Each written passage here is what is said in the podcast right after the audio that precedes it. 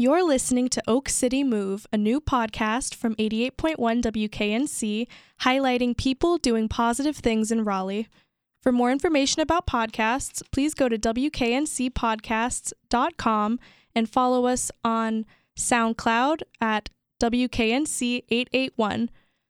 For a full listing of WKNC podcasts, please check us out on the iTunes Store. Enjoy listening.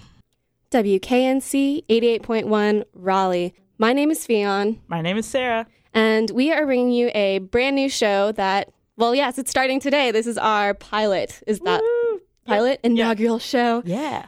So we're called the Oak City Move. What are we going to be covering, Sarah? Well, we're going to be covering people in our community that are underrepresented groups and marginalized peoples um, and how they're trying to make our community a better place and solve the issues within it.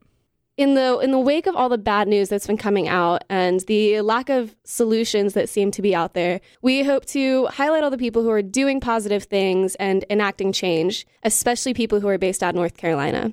We are also planning on featuring music that addresses social issues, inspires people, and anything like that. So if you have suggestions, you can call 919 515 0881 or 919 515 2400. We also have lots of social media and we'll be checking it throughout the show. So if you have a comment or if you want to make a suggestion, anything like that, feel free to either shoot us an email at oakcitymove at gmail.com or you can find us on Twitter. It's at Oak City Move. We'd love to hear feedback from you because, like we said, this is our first show and we've never done anything like this before. Let's talk about why we started the show. I'm going to talk to you first, Sarah, Okay. about like what made you want to get into this. So, give me some background about yourself. Okay, uh, so like Fion, my name's Sarah. I am a freshman here at NC State. I'm double majoring in social work and Arabic, and I also work at Technician as assistant news editor. Um, I'm also Muslim and Arab American, so those identities of mine influence a lot of my background and my personal views. And working at the Technician, I found that while we were covering a lot of local issues and issues on campus, there weren't really any pieces that came out that were solutions based, which is often the case with a bunch of media outlets. So we were thinking, you know, why not instead of just report about all the bad things that are happening and how our community is affected, come up with sort of a medium for people to find uh, inspiration on how to um, combat issues in our community and showcase people that are doing good work. So, what are some particular issues that are important to you? So uh, I'm personally a feminist. So I'm really big on the women's rights movement, um, not only in the United States but internationally. Civil rights are also really important to me. Um, generally, just equality for all, whether you are an African American, LGBTQ, Muslim, any person in America deserves to be heard and to be respected. And I'm a very strong believer in that. So just generally supporting those that don't feel like they have a voice in our community, that's really big for me. Keeping those things in mind, what do you hope to accomplish with this show? And what are some things that you're going to try to avoid doing with this show? uh, like I said, in the media, they often just sort of paint the picture of the issues that are going on. Um, and there tends to be a lot of uh, blaming of various political parties and sides and things like that. But for this show, we want to make it more about the solutions than uh, pointing fingers at to who's at fault and things like that. So really, with this show, just having a more a solutions based practice and just focusing focusing on the positives and just sort of how we can do uh, what we can to help out those that need it. So, do you have any concerns about doing the show? What's been on your mind about this? Uh, I'm personally a pretty liberal person, but when we do things like that, we want to include we want to include everyone in this narrative. So if you ever have a concern that you feel we aren't addressing, like Fion said earlier, you can feel free to reach out to us at our email or on our Facebook or our Twitter. But we definitely want to include uh, people from all walks of life and all backgrounds in our narratives when we're talking about various social issues and solutions that that can be found to these issues. So just including everyone in this narrative um, will probably be one of the biggest concerns for me. How do you feel your values and your background are going to contribute to the show and make it make it yours? So, like I said, I'm Muslim, I'm Arab American. So, being those identities has definitely shaped my experience as an American person. Um, I've also lived abroad in Egypt for a very long time. So, that also uh, shapes my sort of worldview when I came to the United States. Um, I sort of had a different outlook, having lived um, in another country and seeing the differences, both so- socially, culturally, economically, and all that. So, having had those backgrounds, I can understand where um, other minorities are coming from when they feel underrepresented or that their voices aren't being heard. Um, but at the same time, I think it's important that I recognize my privilege, even to just be living in the United States. That in of itself is a privilege. So, uh, I think taking into account both my uh, status as a minority and as a privileged American, those intertwined will really shape the way I see the world and the way I see issues going on in our community. So, what's the thing that you're most excited about for what we're doing? So, I'm really excited to learn about all the solutions that people in our community have for issues that are going on. Um, a lot of the time, good work that people are doing is overlooked, sort of just swept under the rug. You know, you talk about an issue, really hype it up like, oh, this sucks or whatever, but you don't really talk about the ways to fix this issue, you know. Whereas with this show, hopefully we're going to be highlighting all the good work that people are doing and that they hope to do to improve the livelihoods of people in our community. So I'm super excited about all that. Well, thanks for answering all those questions. Again, my name is Fion. My name is Sarah. And we've also got Taha Arif here, who is coming with the NC State Cypher. He'll be doing some live stuff and answering some questions for us a little later on in the show. So that'll be really exciting. But for now, we're going to continue on with our introduction to the show, which is the Oak City Move, uh, highlighting positive people who are doing good things for our communities here in North Carolina. And so before the break, Fion asked me a bunch of questions about um, how my identity sort of shaped the show and like what I wanted to see out of this. But I think it's our turn now to ask her some questions.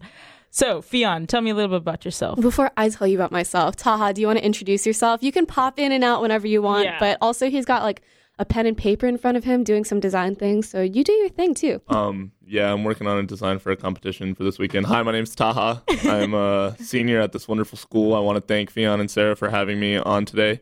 Um, you guys are in for a treat. Um, we'll have some special guests from the North Carolina State University Cipher be coming through, and uh, we'll show you guys what we love to do, and that is uh, improvised slam poetry, also known as freestyle rapping.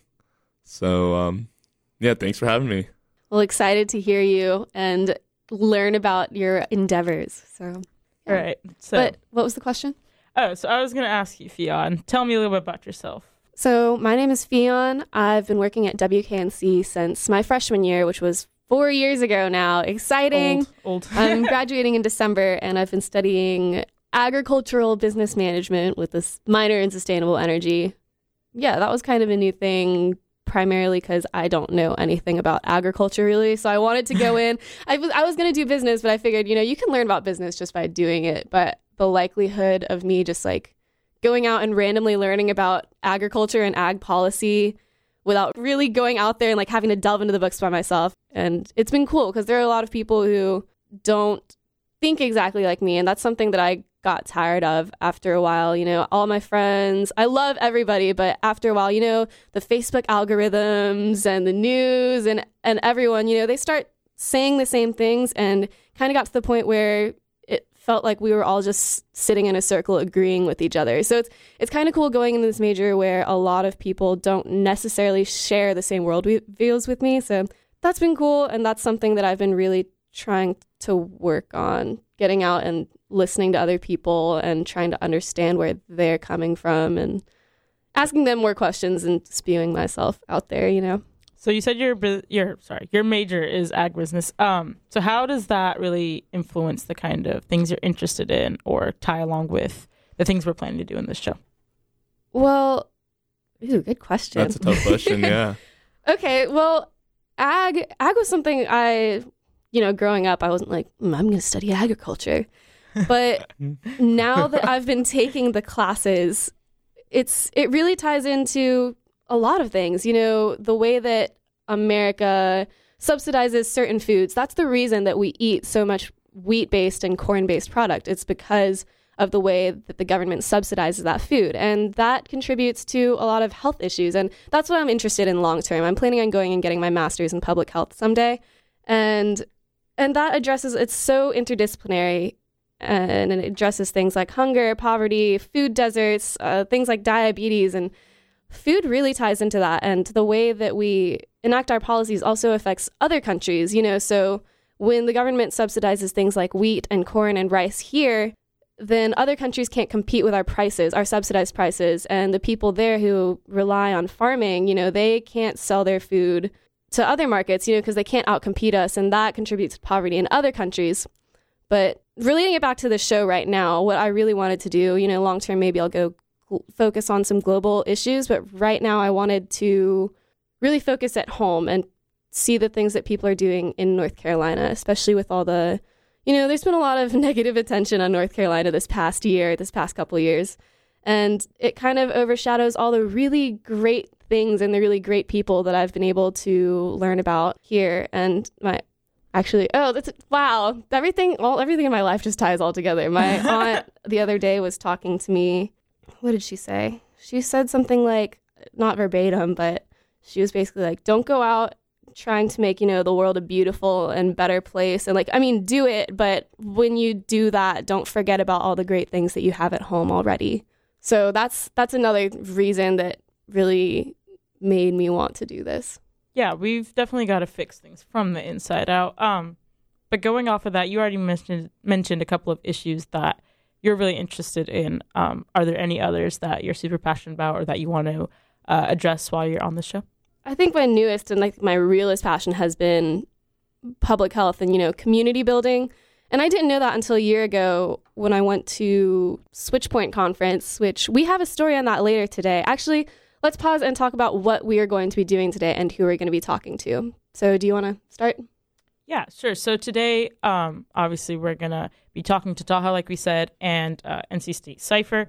Um, but in addition, we're going to be talking to Carolina Conexiones, um, and they're a volunteer program that works with the uh, North Carolina Children's Hospital, and they work with Spanish-speaking patients to sort of break the barriers that um, that Spanish-speaking patients often face in the medical system. Oh, que bueno. yes, and I actually know Nalini. She's going to be the one who's coming and talking to us. I ran into her at a conference last week and she just told me about all the cool stuff. So she's going to be the very first person here and I've God, I'm so excited to see her. She's awesome. so many conferences. So what was what are like the the like conferences you referenced the um, Switchpoint one and then one that you met Nalini at? So Switchpoint is what really kicked everything off for me. Uh, I I really happened upon it on accident. I saw this flyer, or no, my friend forwarded me this flyer last year to a symposium here at State talking about obstetric fistula, and I had no idea what that was. It's crazy, uh, and it's I don't know, it's kind of early, and people are kind of graphic, just yeah. waking up. It's a little graphic, but whatever. Life is graphic. Essentially, women give birth, and a lot of the times in uh, lower income countries, they don't have the health care that they need, or they're they're having children really early before their bodies are fully developed. And so it causes tearing when they give birth. And that causes all kinds of other medical issues. And it's it's really horrible because it causes really unnecessary deaths and all has all these other negative consequences. And the woman has to live like this and it negatively affects her life in so many ways. But I had no idea what it was. And I went to that conference, learned about that, and was opened up to this whole other world. Uh, Laura Homecki from IntraHealth, she was one of the people who spoke on this panel about fistula and mentioned Switchpoint because Switchpoint is put on by IntraHealth. So she mentioned that conference, and I thought her her work in public health was awesome because I also didn't know that public health was even a field at that point. This was almost this is it's almost been a year since that happened, but it really did change my life learning about that career path. I had no idea what it was. I kind of had the idea that, you know, if, unless you're a doctor or a medical person, you can't work in health was the idea that I had. I never really looked into it. And so I just kind of gave up on that path and was like, oh, I'm just going to go into business and work in an office and just make some money and then abort, once abort, I, abort. which was fine. I was fine. I mean, I was okay with that at that point because I was like, you know, there's still good things you can do in a company. You know, you can still work in sustainability, that kind of stuff. But it wasn't really like and I still I loved it. It was cool and I had some good experiences there, but learning that public health was even a thing and that I could tie together all the all the different topics that I cared about and did in my extracurricular time from that she sounded like she was doing everything that I would love to do. So I asked her if I could have coffee with her. We went. She told me more about Switchpoint. And I managed to get a press pass for WKNC. It was awesome. She let me come to Switchpoint and cover it for KNC. So got lots of sound bites, got a story together, which we're going to be airing again later today. Um, yeah, but Switchpoint is a very inter- interdisciplinary conference that they called it an unconference because it was so casual and it wasn't it wasn't you know I think a lot of conferences I've been to for other things have been uptight and really formal and kind of unnatural, you know, you like you know that you're there to network and you know everyone's very like stiff. This one was casual. Was it free? Did you have to pay? Uh I so it costs money, but I was able to get a press pass through Laura for WKNC. So I got was incredibly lucky with that. And for those students who you know can't have, don't have the luxury of getting a press pass, the university offers funding for you to go to conferences like that to exercise your voice and engage in those um, the exchange of narratives out there. So I did not know that. That's awesome. Do you know how they can find out more about this scholarship?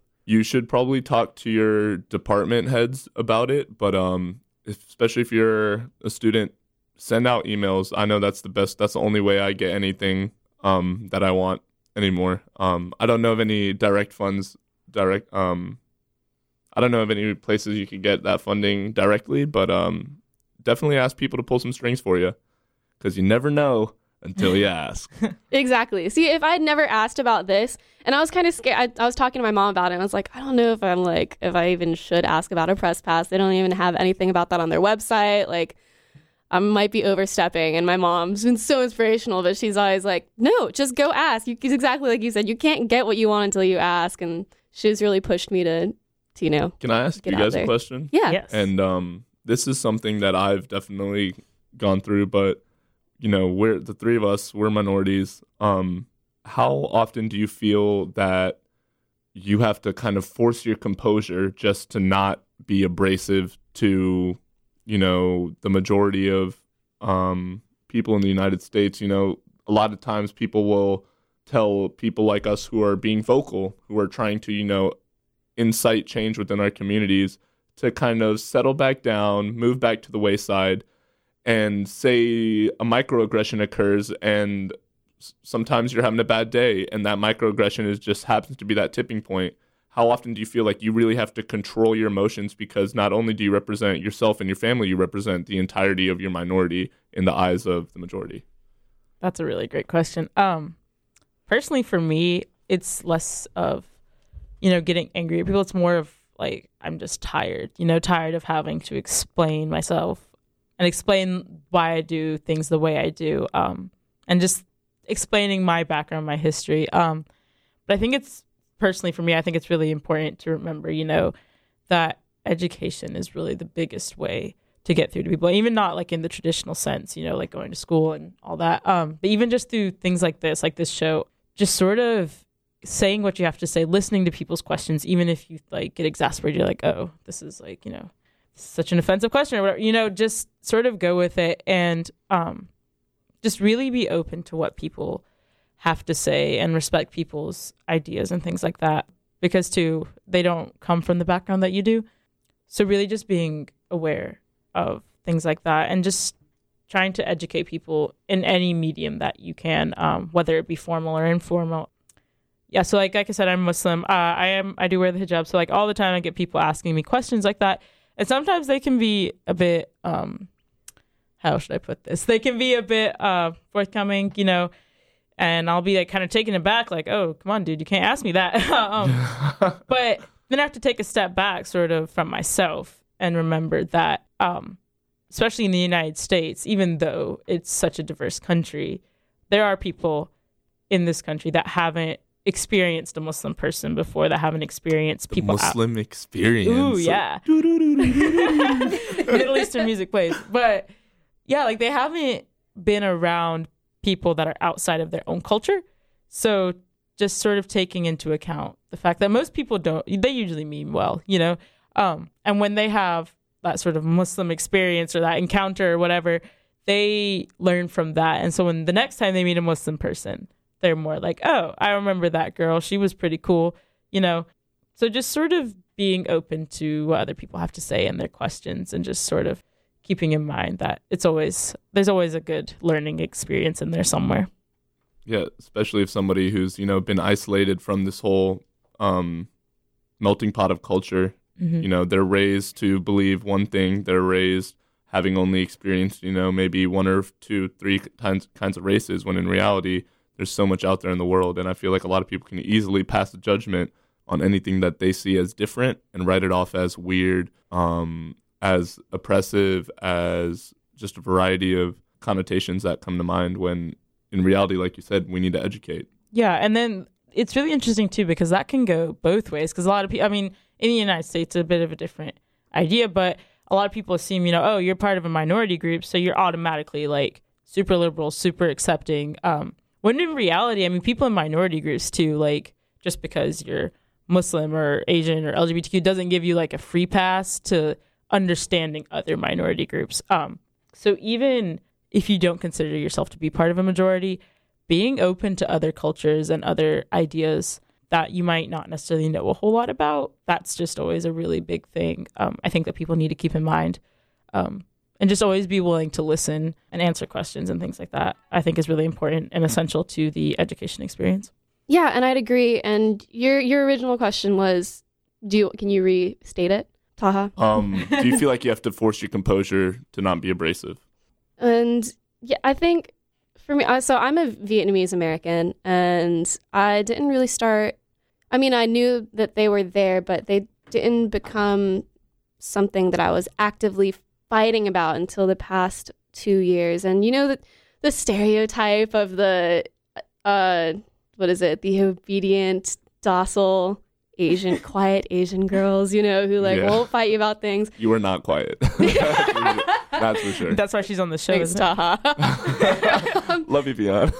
yeah, so if anything, that's the stereotype that people would have. But I've never felt, and I'm obviously very lucky to be this way, but I've, I- and I think my mom raised me this way, but like I'm not afraid to step on toes if what I'm fighting for is what I feel is right. Of course, I'm going to listen. That's one thing I've been, like I said, I've been working on, you know, uh, engaging people in conversation. Cause I think when, when you silo yourself into a whole of people who agree with you, you know, no progress is made. You have to get out there and I mean, it's good to have support, the support of people initially, but change is made when you go out there into communities and talk to them. So, but it, it goes both ways. You know, I, if I'm completely silent about what I think is right, and I pick and choose my battles, I'm not going to come up to someone and, you know, like go at it. But if they're like explicitly doing or saying something wrong or like I gen- they genuinely just like don't know, of course, I'm, I'm going to say something. hmm I think it it is important to be vocal. Um,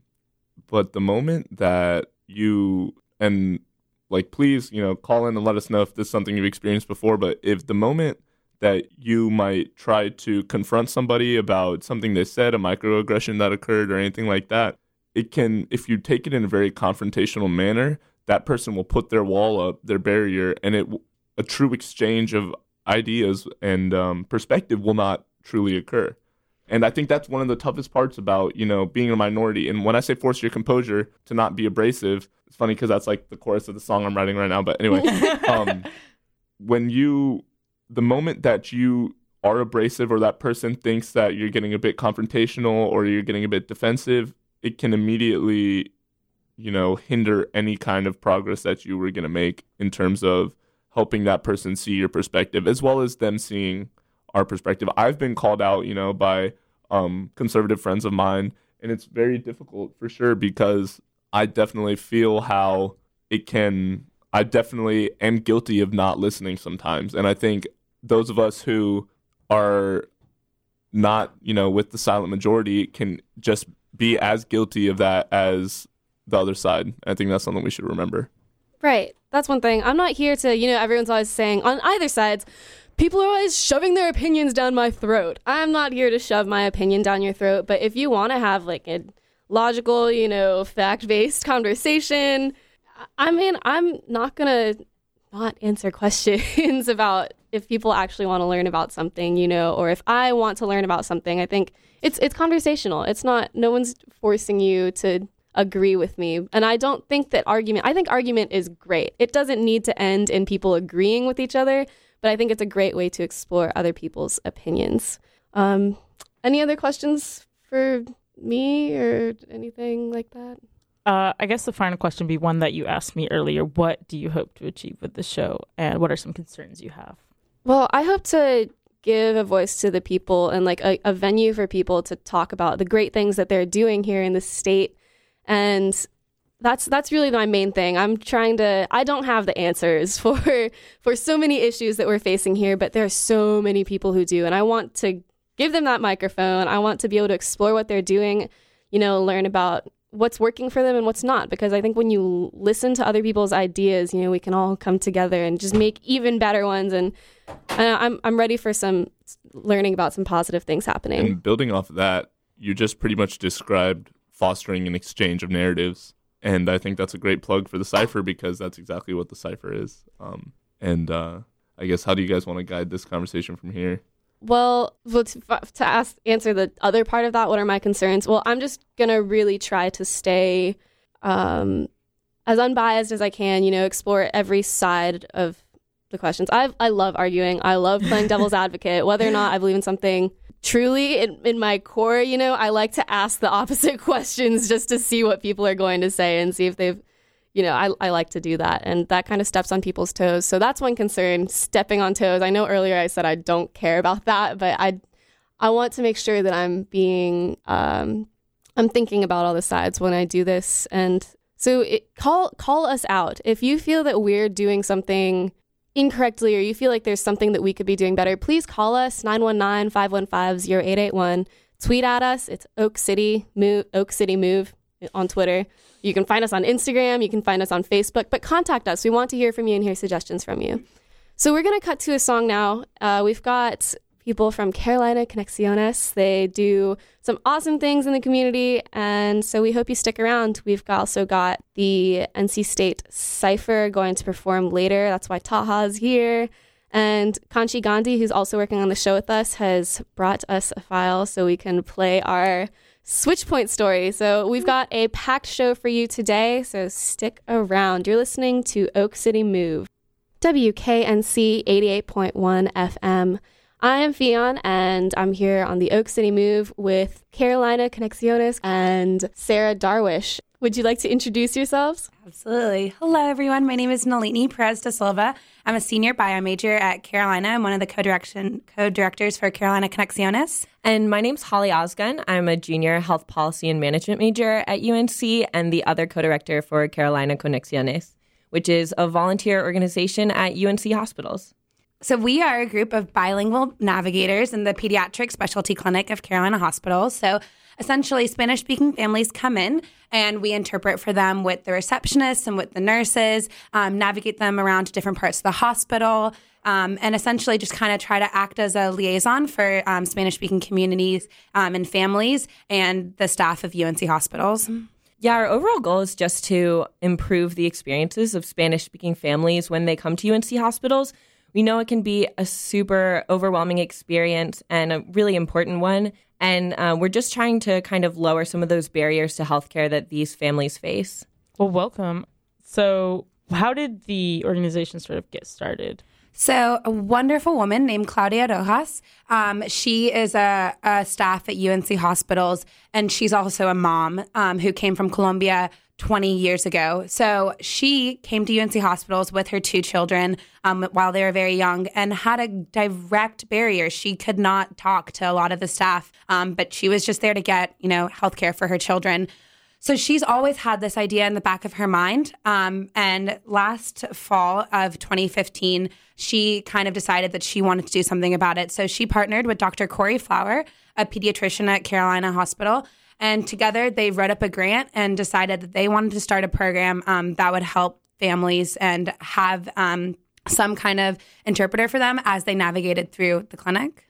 Well, that's really cool. So I guess my question is now like, what's sort of the process that so, say you're um, a patient that wants to go to this hospital. You don't really speak English. You're more you speak Spanish as your main language. What um, what are the steps that you have to take to sort of collaborate with your organization? Right. So we have a list of the Spanish speaking patients who are scheduled to come in that day. And so we are ready to be waiting for them in the waiting room. And we'll approach these families and offer our services. It's always a choice for them whether or not they would like a navigator to accompany them. Um, but we tell them who we are, how we can help them communicate, the resources we can help connect them to, and offer our services. And if they say, yes, I would love to be accompanied by a navigator today, then we walk through the clinic with them. Um, first, we go to check in and we help them to update any liability forms or insurance information, um, confirm their appointment time.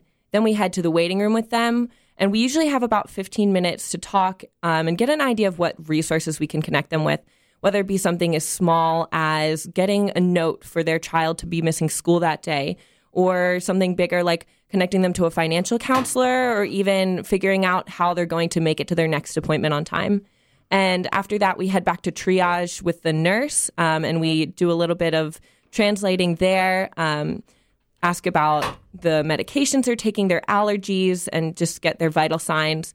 We hand them off to an official medical interpreter when they get to the exam room with the provider. And then we're also available to help them check out of the clinic and get around to any other part of the hospital um, where they might have another appointment that day. So, do you find that um, patients are usually like receptive? Or are they like, what are their responses usually when you come to them and say, like, oh, I'm part of this organization? Absolutely. Um, so I would say nine out of 10 times they are so happy to receive our services. It's really nice to just have someone there by your side, um, walking you through what's going on, explaining paperwork to you that you normally would just sign without having any idea what it's actually saying. Um, and a lot of times, you know, we, we do ac- help them gain access to so many resources, but we're also just a listening ear to, you know, accompany them, see how their time is going, see if there's anything that you know, basic questions that they have that they just can't ask anyone because they don't have that way to communicate with people.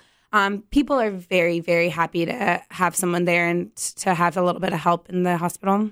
And I just want to add that those families that do say no, thank you, um, that's not a negative thing. You know, that might be a really great experience for them a time for them to feel some independence. Um, it might be a really personal health issue that they just don't want to add anyone else to.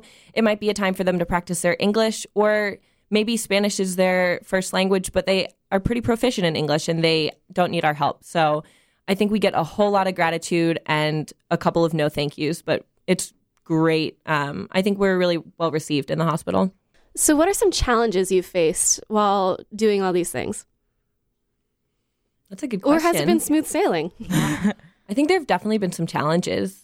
Yeah, absolutely. Um, I think. Mm-hmm. So I think there have been some um, experiences where you really.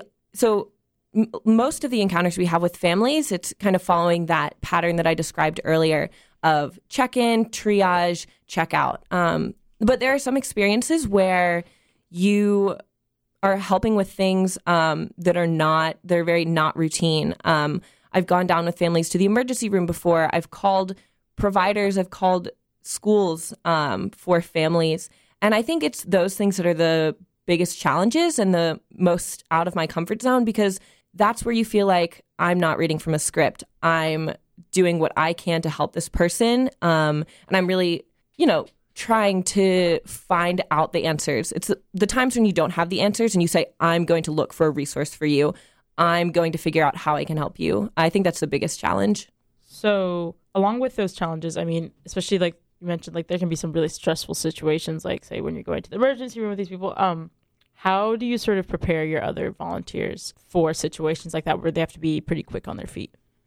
Absolutely. Um, I would say in the trainings that we do, the orientations that we do, we run through a lot of scenarios with them. Um, you know, say there's a child who's there who is like, I can do it. I can, you know, talk to my family. And you just want to explain to the family, I know they can do it, but we're here as a resource. We have some resources your child may not have. And, you know, your child should just be a child today, and that's okay. Um, I think just, you know, explaining who we are, what we're there to do, um, and just letting people know, I guess, that these are patients and they're people and these are their lives, um, and just having a very humanistic aspect about it. Um, and letting them know it's it's different than a lot of volunteer services because these are people at their most vulnerable. You know, these are their children in the hospital, and they don't really understand a lot of the time what's going on because they don't speak the same language. So just um, having people come in with that open mentality of, you know, I'm here to help you in any way I can. I'm not here to judge you.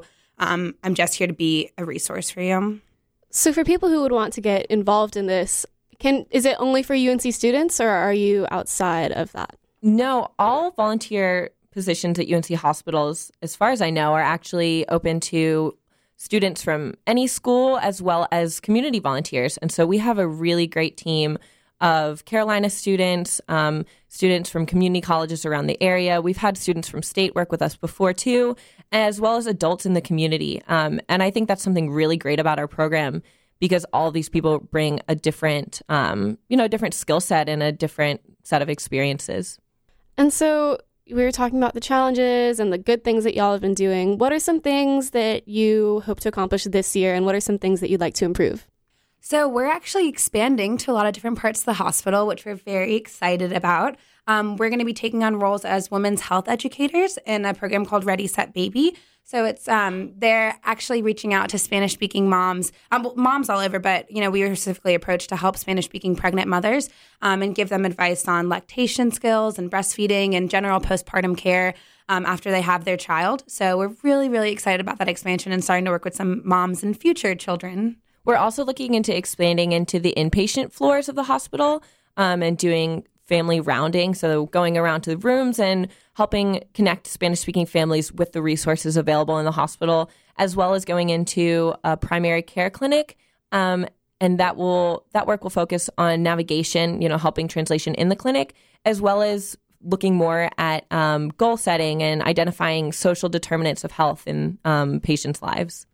Um, and personally, I'm a social work major, so like this is really interesting to me. Um, so once like a lot of the times like too like if it's just like a routine checkup type thing you don't really have this issue. But if it's more of a like long-term stay at the hospital or an emergency like situation what is you got what what like what is the organization's role in sort of having people have a plan in place for once they leave? Like in terms of setting up resources um, appointments for when they come back like things like that like do you if you guys have a role in that at all what is that so our our primary role is to be in the outpatient specialty clinic. So, you know, we're much more so working with um, patients while they're in the hospital, so more so than while they're outside. But what Holly was describing, um, our role in the spe- in the primary care clinic will be looking at these goal setting worksheets. You know, things people can do in their everyday lives to be healthier, eating two healthy meals a day, um, exercising three, four times a week. You know,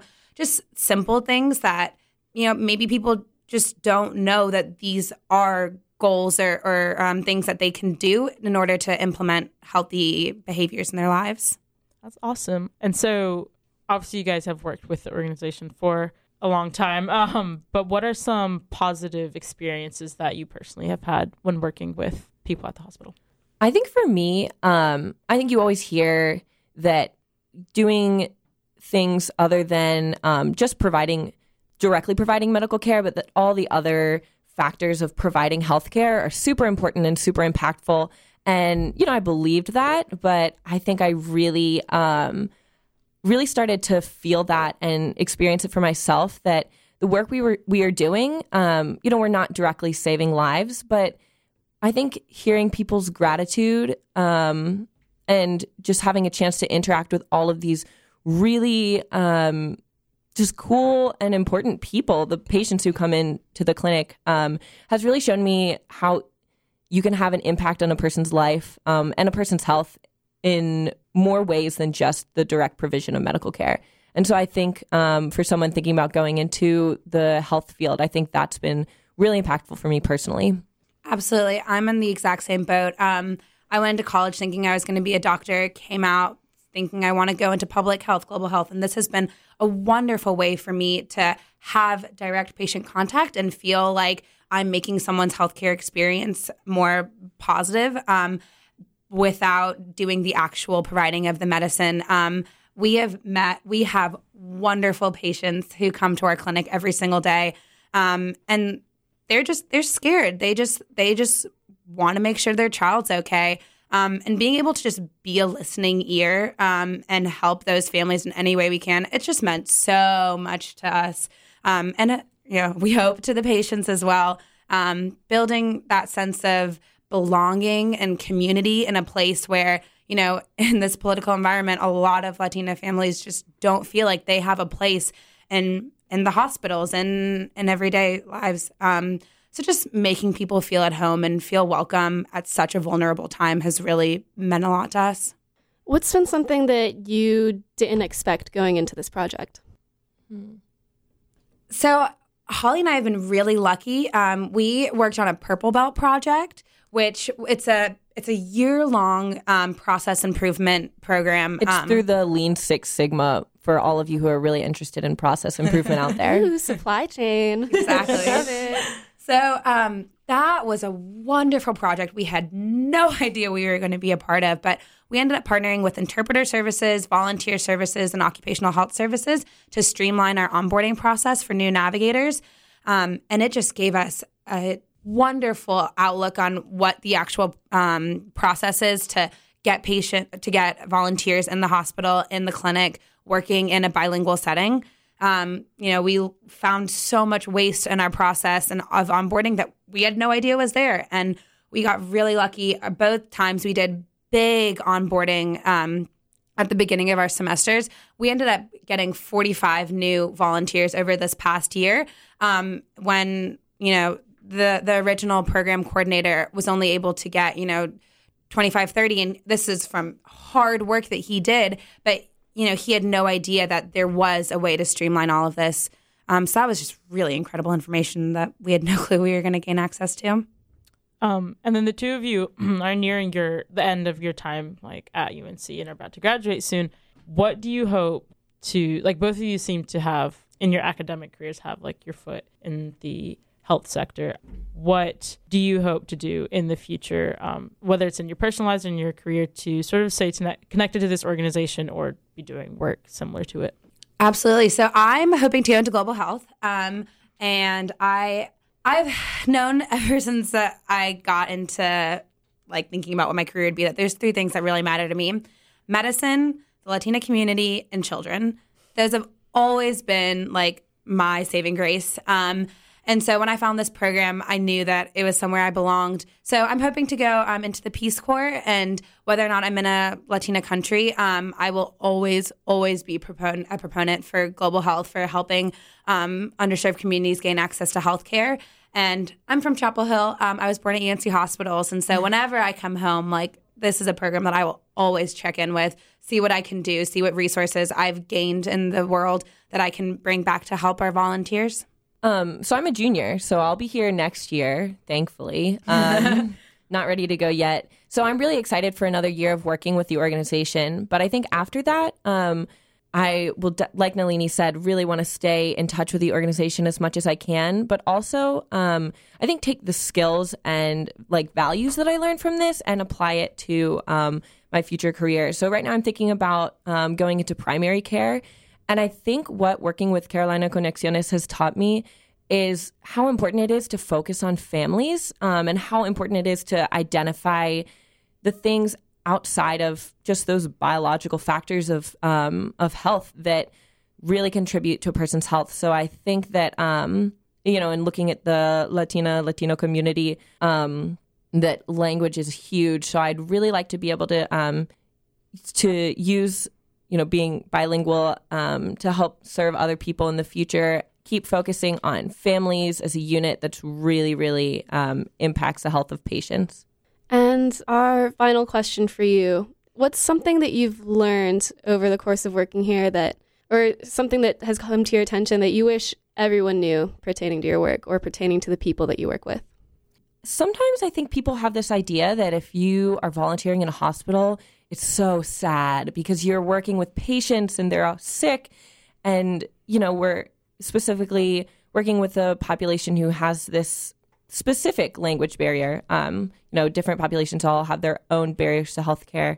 But, um, you know, I think something important to keep in mind is that these are really like vibrant people. And, um, like, yes, they are going through um, some tough health situations, but I think something that we're reminded of daily when we see, you know, these patients, these pediatric patients playing in the um, waiting room or just having conversations with families is that they're so dynamic and that, um, you know, it's been really a privilege to learn to get to speak to people, um, not just about their health, but um, you know, just to have conversations and connect with people as people. So I think that's something to keep in mind that um, they are patients and we love helping, um, you know, smooth their medical care, but um, they're people and we love them for that too.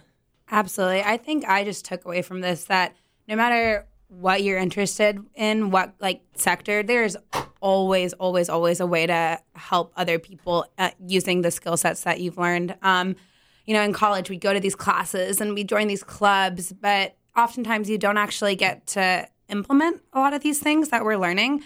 Um, so just finding ways in your community, you know, you don't have to go far. Um, where you know we lived in a, a, a pretty privileged community, but you know, there's just ways you can help someone always. Um, and I think just like going out of your way and finding those, volunteering is one of the best things that's ever happened to me. Um, I will always volunteer, and I think it's just a really important thing to do to help out to people who need it.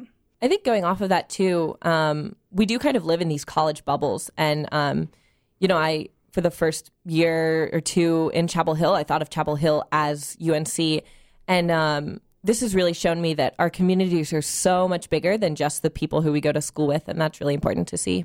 And so, do you have any final words for our listeners? And could you tell us how to find more information on you or how to contact you? So, um, I'll start with a contact. If you're interested, you can email Carolina period conexiones at gmail.com.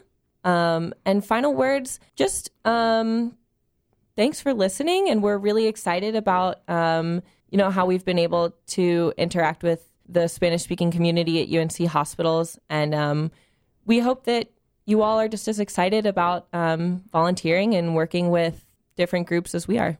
Yeah, and you can check out our website as well that one of our exec members worked really hard on making, um.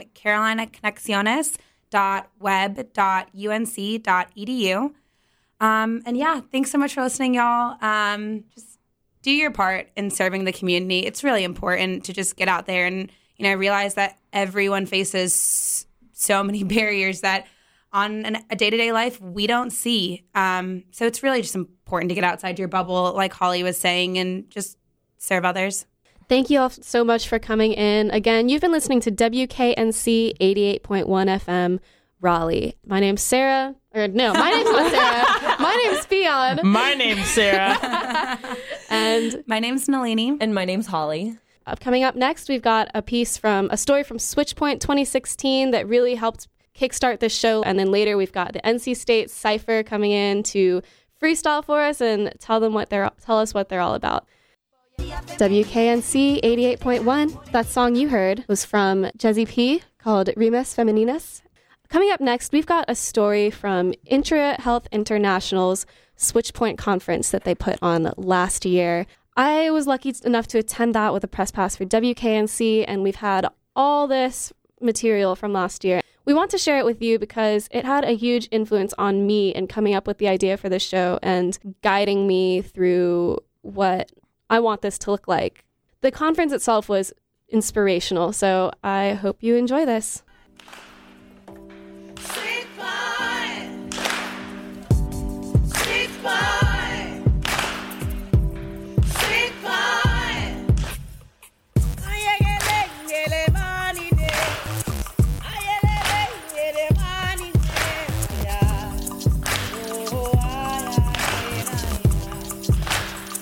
The day started with a bang.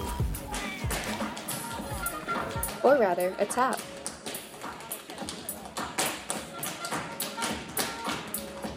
Jabu Graybeal, a 14 year old tap dancer from Pittsboro, North Carolina, kicked off Switchpoint 2016 by dancing his way down the aisles and up onto the stage of Haw River Ballroom. This attention grabbing performance was a perfect opening to the fifth annual Switchpoint Conference, which was produced by IntraHealth International, a Chapel Hill based global development NGO. To us, the switchpoint is uh, unusual things, people, tools, or ideas colliding with each other and, and hopefully coming out with something even better. That was Heather Lagarde, the Senior Strategic Partnerships Advisor of IntraHealth. She's also a co owner of the event's venue, The Haw River Ballroom, restored from Saxapahaw's historic cotton mill, sits riverside and features spacious high ceilings and decorative artifacts that stay true to the venue's industrial roots. Switchpoint has grown since its inception in 2012. So over five years, we've had about 250 speakers. This year, we had 66 of them. My awesome job is to go find the heroes that I admire all over the world and convince them to come here, which I love. And to see them all meet each other, interact, and then imagine what kind of collaborations can come out of it, what kind of partnerships, um, that is just totally rewarding for me. While the conference focused on public health and humanitarian efforts, it covered a wide range of topics and was certainly not limited to public health experts and medical workers. I spoke to Pape Gaye, CEO of IntraHealth, about the interdisciplinary nature of global health. There is room for everybody in uh, international development. Um, and you can say that for global health because if you have this vision of global health, then you can say it's not medical, it's not just public health it's there's room for everybody. So it's if you have the passion and the drive uh, and the desire to contribute, you will eventually find this space. Pierce Freelon, an artist, professor, and social entrepreneur from Durham, welcomed participants on the first morning of Switchpoint. In the face of huge and serious topics global health, disaster relief, environment, equity, technology, economics, epidemics, virtual reality, humanitarian innovation, social entrepreneurship, and artivism. Switchpoint focuses on the joy of unusual collaborations and on great ideas pouring out of fantastic minds from around the world to help promote greater global good. The two day gathering did not fail to deliver. With its engaging and unconventional programming, Switchpoint lived up to its reputation as a groundbreaking unconference. Switchpoint 2016 was comprised of over 25 stage talks, 21 microlab sessions, field trips, interactive games, live performances, and endless opportunities to connect with innovators from all disciplines. The speakers came from all over the world and spoke on a wide array of subjects, each presenter shared their experiences working on practical solutions to pressing real world issues. For example, there was Jaspreet and Hansdeep Singh, not brothers by blood, but in spirit. They co founded the International Center for Advocacy Against Discrimination, or ICAD, in order to combat structural discrimination and increase access to justice. ICAD assembles teams of lawyers, data scientists, universities, and other resources to help women, girls, and other marginalized communities navigate their legal systems. Now, Jaspreet has, has talked to you extensively about the barriers that women and girls face.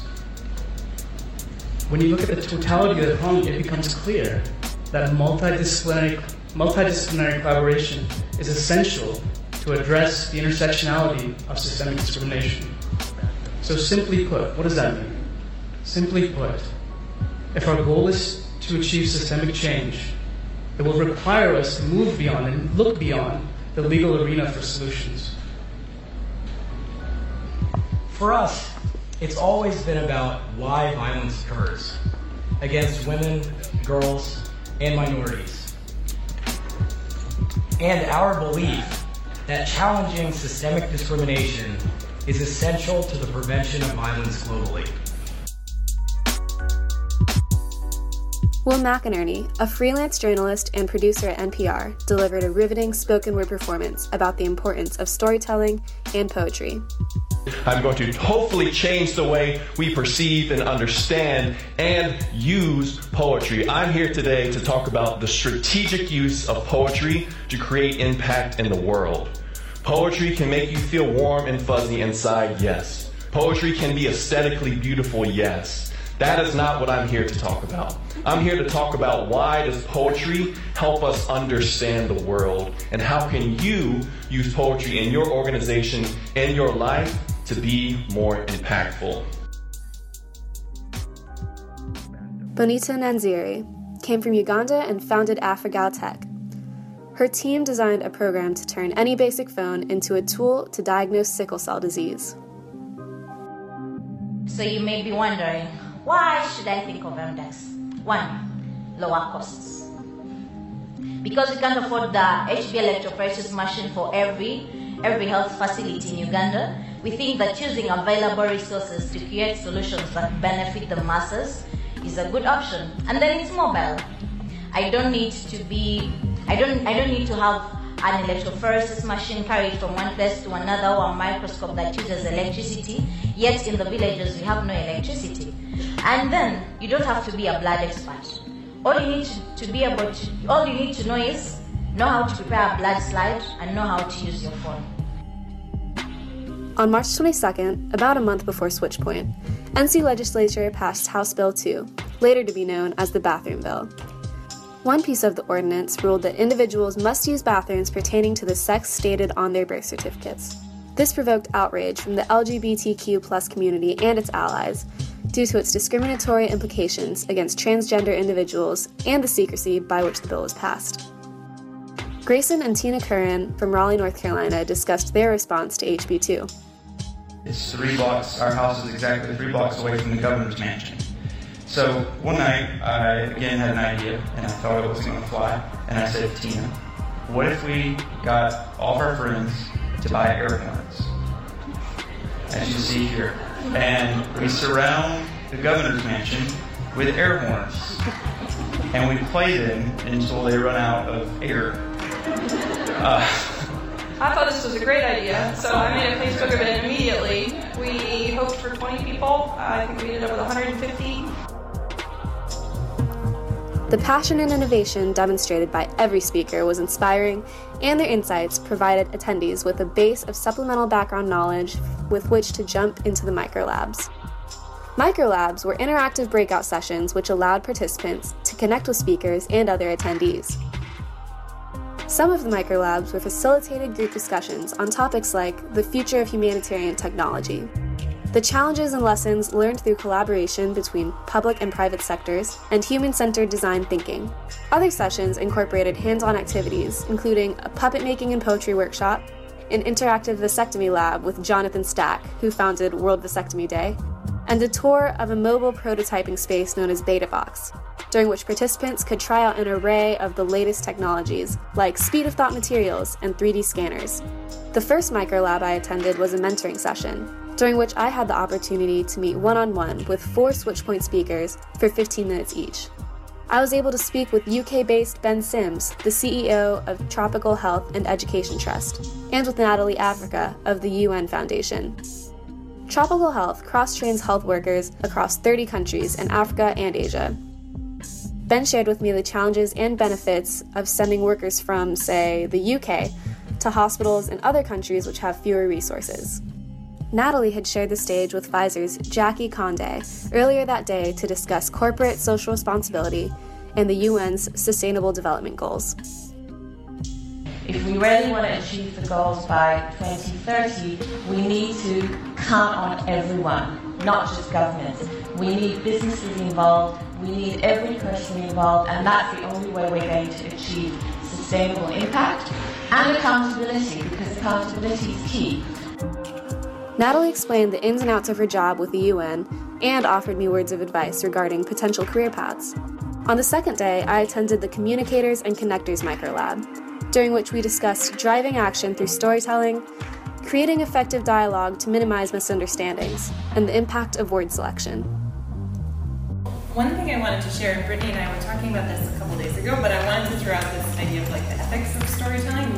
Storytelling is like one piece of communicating and connecting um, but I think that, you know, thinking back to playing Jade at 8 with Teddy yesterday and some of the really deep and like important and uncomfortable points, I think that that talk raised. Um, you know, when there's an impetus to tell a story in order to get an action, or whether that's like donate or feel really sad or click this or do that, um, where are the ethics in that and like what happens to that person whose story is being told because it's a really that's a power dynamic right like between the, the subject and the storyteller and the audience it's a relationship that's really difficult or delicate Teddy Ruge revisited the topic of word choice during his outro for Switchpoint.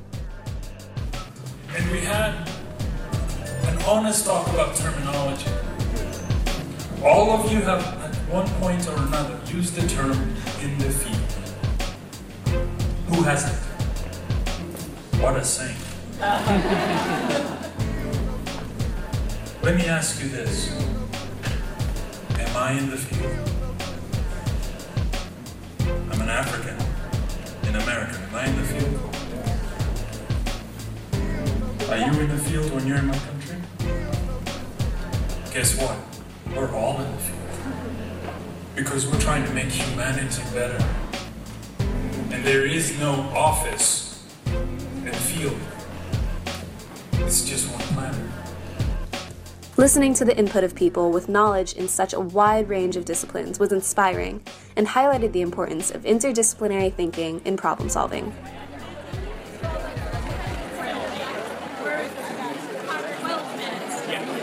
The most valuable and exciting part of Switchpoint was the creative and enthusiastic energy brought forth by all in attendance. Everyone was friendly, open, and mingled freely, speakers and participants alike. I never felt intimidated or unwelcome in approaching people. Even the times between structured activities and stage talks were filled with collaboration and learning opportunities.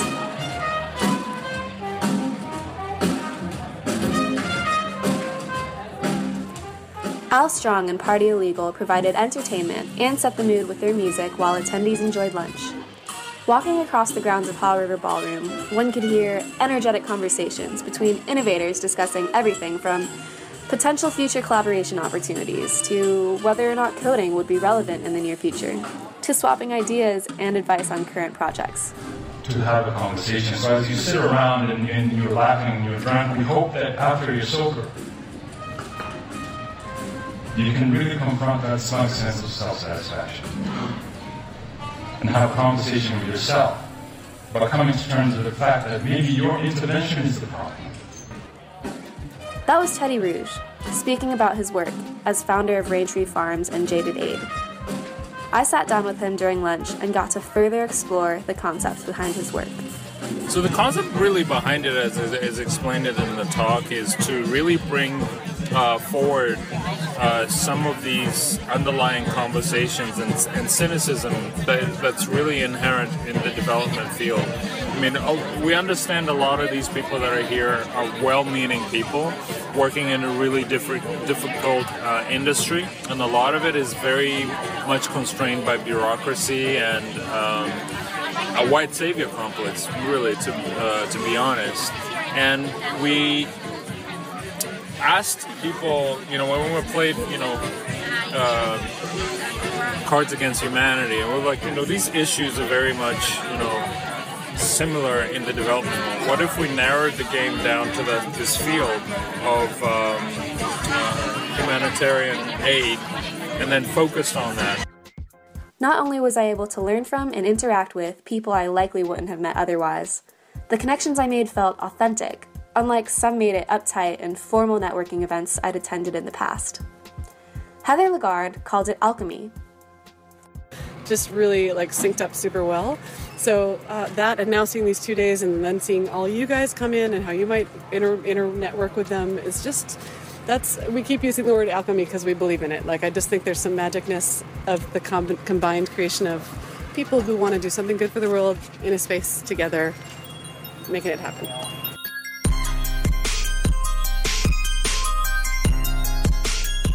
Heather wasn't the only one who found people to be the highlight of Switchpoint.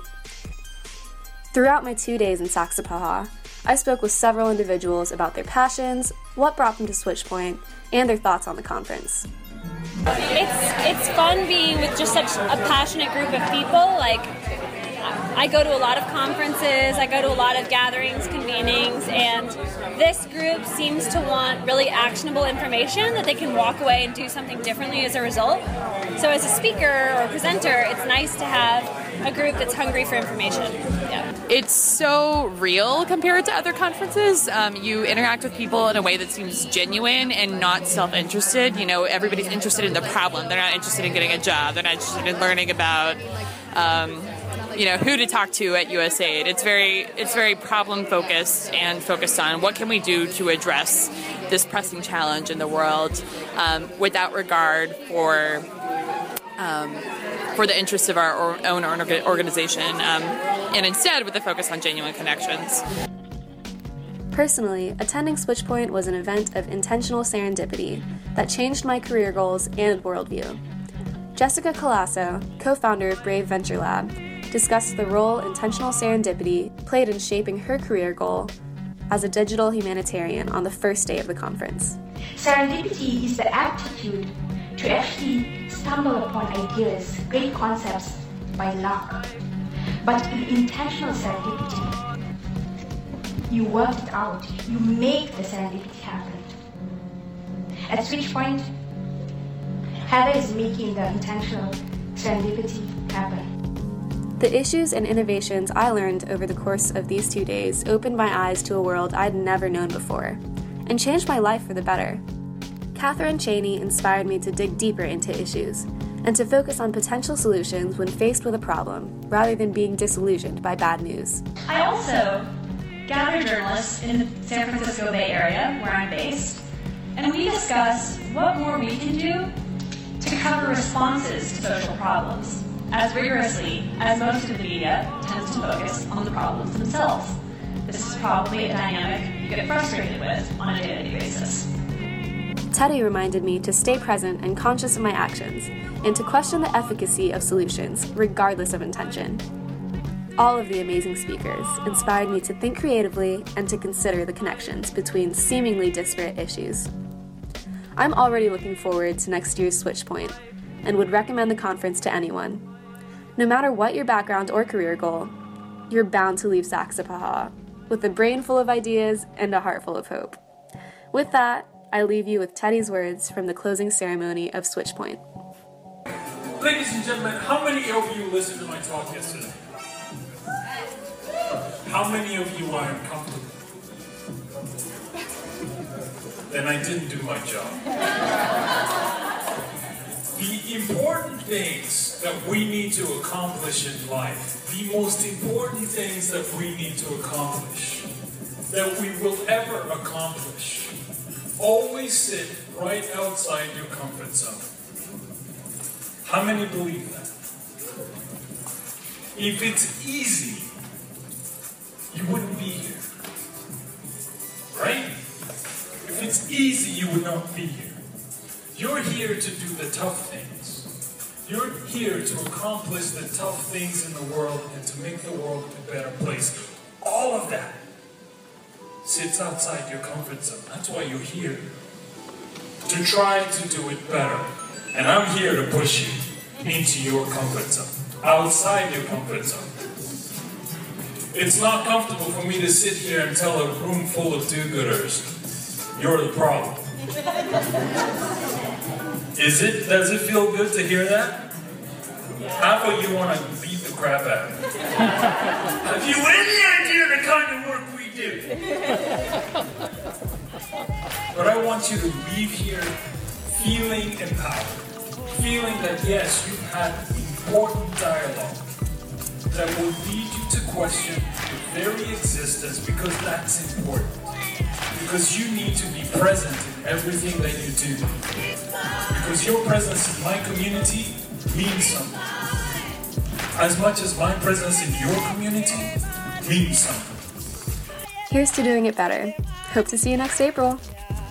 My name's Fion, and you're listening to WKNC 88.1 Raleigh. Ideas retreat until you flick the switch and get the point. Invent a joint venture, engineering ointments. Bringing projects to projects. People are not objects. Progress takes community. Forget the profits. The conference, better yet, we gather as community. Art plus activism come together beautifully. The conference, better yet, we gather as community. Art plus activism, especially when we chillin' up at. Six Point!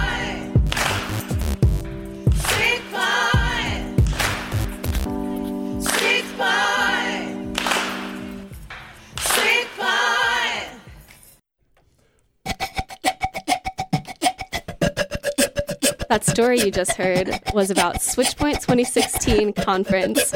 And what you're hearing right now is Ta Arif. Beyond going Uh huh.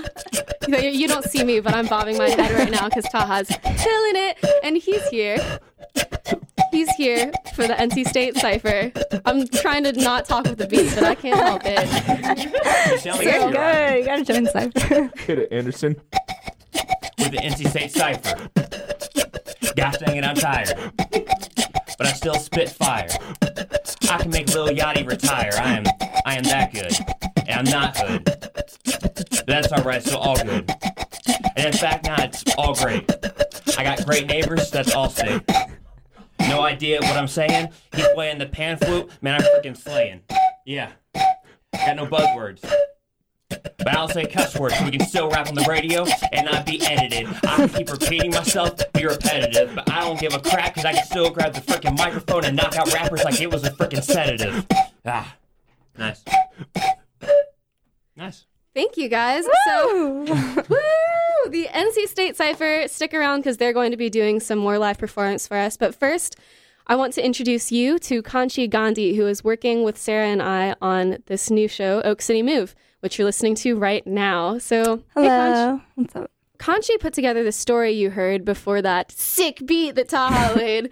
Um, and she did that so quickly, and she's been doing so much work for us. She did our graphics. And Kanchi, will you introduce yourself and tell us about some background on you? Mhm. Yeah, I'm a junior here at NC State. I'm studying graphic design. I've been with WKNC since like my freshman year, and always been wanting to work on a project similar to like this, um, just like elevating the voices of people who might not normally have a say um, in their community and just getting their stories out. And so I think like radio is a really amazing way to uh, elevate those voices and allow these people to be heard. And um, I was really excited to work on the sound design for that piece and some of the future ones that we're doing. Um, with graphic design, um, I feel like some of the outlets for creativity is like limited when it comes to this stuff. So it's always nice to find these different areas um, that I can get involved in. And working on that switch point piece was also really nice just because um, I'm excited to go back and listen to all of those talks. Those are all also like available on YouTube. I don't know if we had mentioned it, but um, that whole conference is there, and a lot of the points that they touched on is really important to me as a designer. Um, just the idea of not wanting to specifically change behavior, but focusing on like the good that people are already doing and giving them the tools to um, keep those behaviors and trigger change that way. Um, but yeah, I'm really excited to be involved with this. So, as a graphic design student, career wise, I know I've talked to you, you know, off air. I mean, Kanchi and I have been friends since high school. It's been probably five or six years now since we first met. Mhm. And I know recently you've been talking about doing graphic design as related to humanitarian work. Could you give us some background on that? Yeah, so it's definitely like it's definitely a field out there like designed for social innovation, um, but oftentimes it's difficult to um, implement those, and especially like now in undergrad. Um, so I'm always looking for ways to focus more on like design thinking and design research to come up with sustainable solutions. And I think the best way to do that is to listen to people not only in design but in all of these different fields of health and politics. Um, and this conference at Switchpoint that Fion went to, I think, touched on a lot of those points. And I'm hoping to, if it's not like specifically career, I think there's always opportunity to work on the stuff like on um, the side, also like these sort of projects. And if you're just tuning in, you are listening to WKNC 88.1. This is a brand new show. It's our pilot show. It's called The Oak City Move. And if you have any questions, comments, song suggestions, or structural suggestions about things that you'd like to see from us, please reach out to us. You can call 919 515 0881. You can email us at oakcity at gmail.com, or you can tweet at us or check out our Facebook page. Everything is just Oak City Move. The story that you heard before Kanchi came in was about a conference that I went to last year, put on by IntraHealth International, and really inspired some of the things behind what we're doing with this show. We are aiming to be solutions focused. We want to focus on the people who are doing positive things in the community and uplifting people and that's musicians and organizations and individuals alike. So if you know of an organization or a person or an artist that does that for you, please also let us know. So do you have any what what do you want the people to what do you want people to get out of this show? Um, And what think- sorry, and yeah, what do no. you hope to get out of this show as well? I'm hoping to, um, I think, come up, um, learn about more ways to level with people who might not have the same beliefs as I do and get on their same page. Like I feel like a lot of the times, especially now, um, it's easier to just kind of disagree with people and um, not exactly like see their point of view. And while I don't think it's necessarily like always like the best to um, like like sometimes you know this is probably not the like type of person that you can get through but a lot of times it is somebody who if you just took a little more time and tried to understand their point of view you could um, maybe change some views or opinions.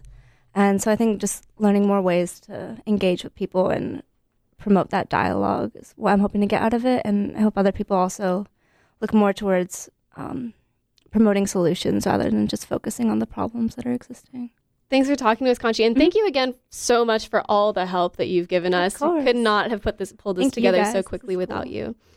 Uh, and if you want to check out Kanchi's work or like any of our things, you can check out again our blog or our website. We'll be posting the podcast as well as the Switchpoint story and crediting everybody who's going to be on the show. Uh, before we cut to the the NC State cipher, every week we are going to be going over events that are happening in the area that relate to cultural cultural um what's the word I'm looking for? It starts with a C. Cultural competence, cultural competency and spreading cultural awareness. Um, uh, philanthropy, charity, anything that you can take action with, and learning opportunities. And we'll be posting all these events on our blog. Hope to see you somewhere sometime this next week, and hope you tune in next week. We'll be here every Friday from 9 to 11.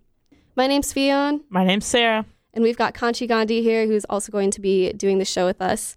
And our guests, we've got NC State Cypher. Hi, guys. Hello. Hello. Would you introduce yourselves for me? My name is Taha. My name is Anderson. And we like to rap. Yeah.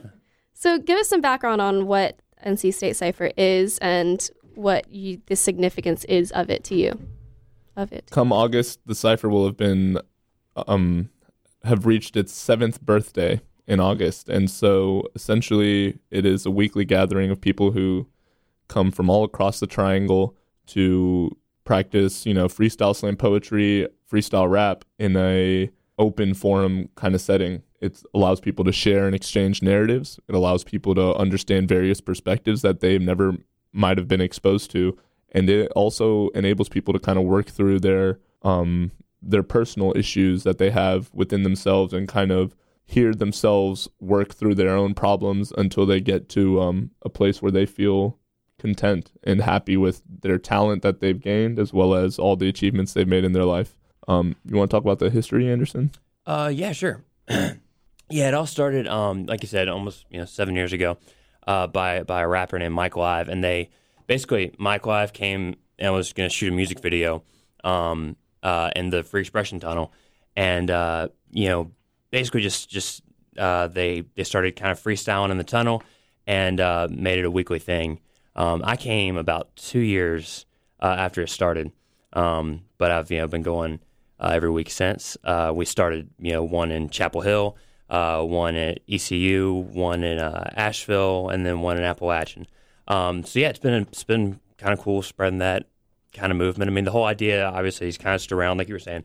It's you know it's around diversity of ideas, um, and it's just free expression. You know, I think in college in college, it's, there tends to be kind of an echo chamber effect where where you can you know just hear like one perspective on on different issues, and um, you know there's people of you know all different races that come out from all different walks of life. You know, uh, the majority of people I would say aren't students. Um, they're at least rapping, and so you get to kind of hear um, hear people express themselves and, and kind of talk about their lives that kind of talk about like a life that um, you know, is, is is foreign to a lot of people. You know, for me, I grew up in, in Raleigh, you know, inside the Beltline, so I came in, um, you know, with without knowing much about other people's cultures, and the cipher has been a huge um, way for me to get to know, uh, you know, people who are different than myself. But then, you know, rap is something that I think unites everybody, The which beau- is really special. The beauty of it is, though, that we're just talking with style. It's not like we invented something new. We mm. are doing what civilizations of humans have been doing for generations. So I encourage, you know, people in the car or people at home listening right now, you know, when you get some time, just start talking and kind of dis, you know, start trying to freestyle poetry, and you'll be surprised some of the things you say. And obviously, you know, you're not gonna just start out and be saying ridiculous, well articulated prose and lyrics and limericks. It takes practice to be able to feel comfortable to the to the point where there is no delay between what goes on in your head and what comes out of your mouth. So we hope to showcase that for you today, and uh, we encourage you all to practice at home. Kids, do try this at home. So we are hitting it's 11:03. We are hitting the top of the hour, and usually the I Love Lucy show would be coming on the Psych Rock show, but unfortunately the co-hosts are not able to make it. So Oak City Move is going to keep running through into the 11 o'clock hour. Usually we're just 9 to 11, but it's our first show, so we're going to keep going. Yeah. But Take that, Lucy. We're going to We're going to take a quick break and when we come back, we're going to have some more discussions with NC State Cypher, a little live performance from them and then reflect back on what the show has been and what we hope it's going to be. So you're listening to WKNC 88.1. The time is 11:04.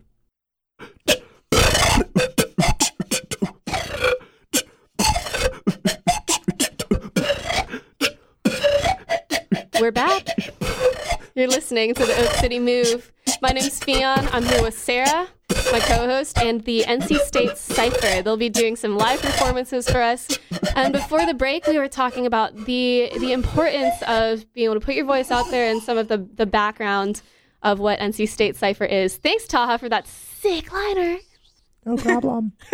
no problem at all. So before the break, we talked a little bit about um, the kind of work that Cypher does and the, um, the impact music can have on social issues.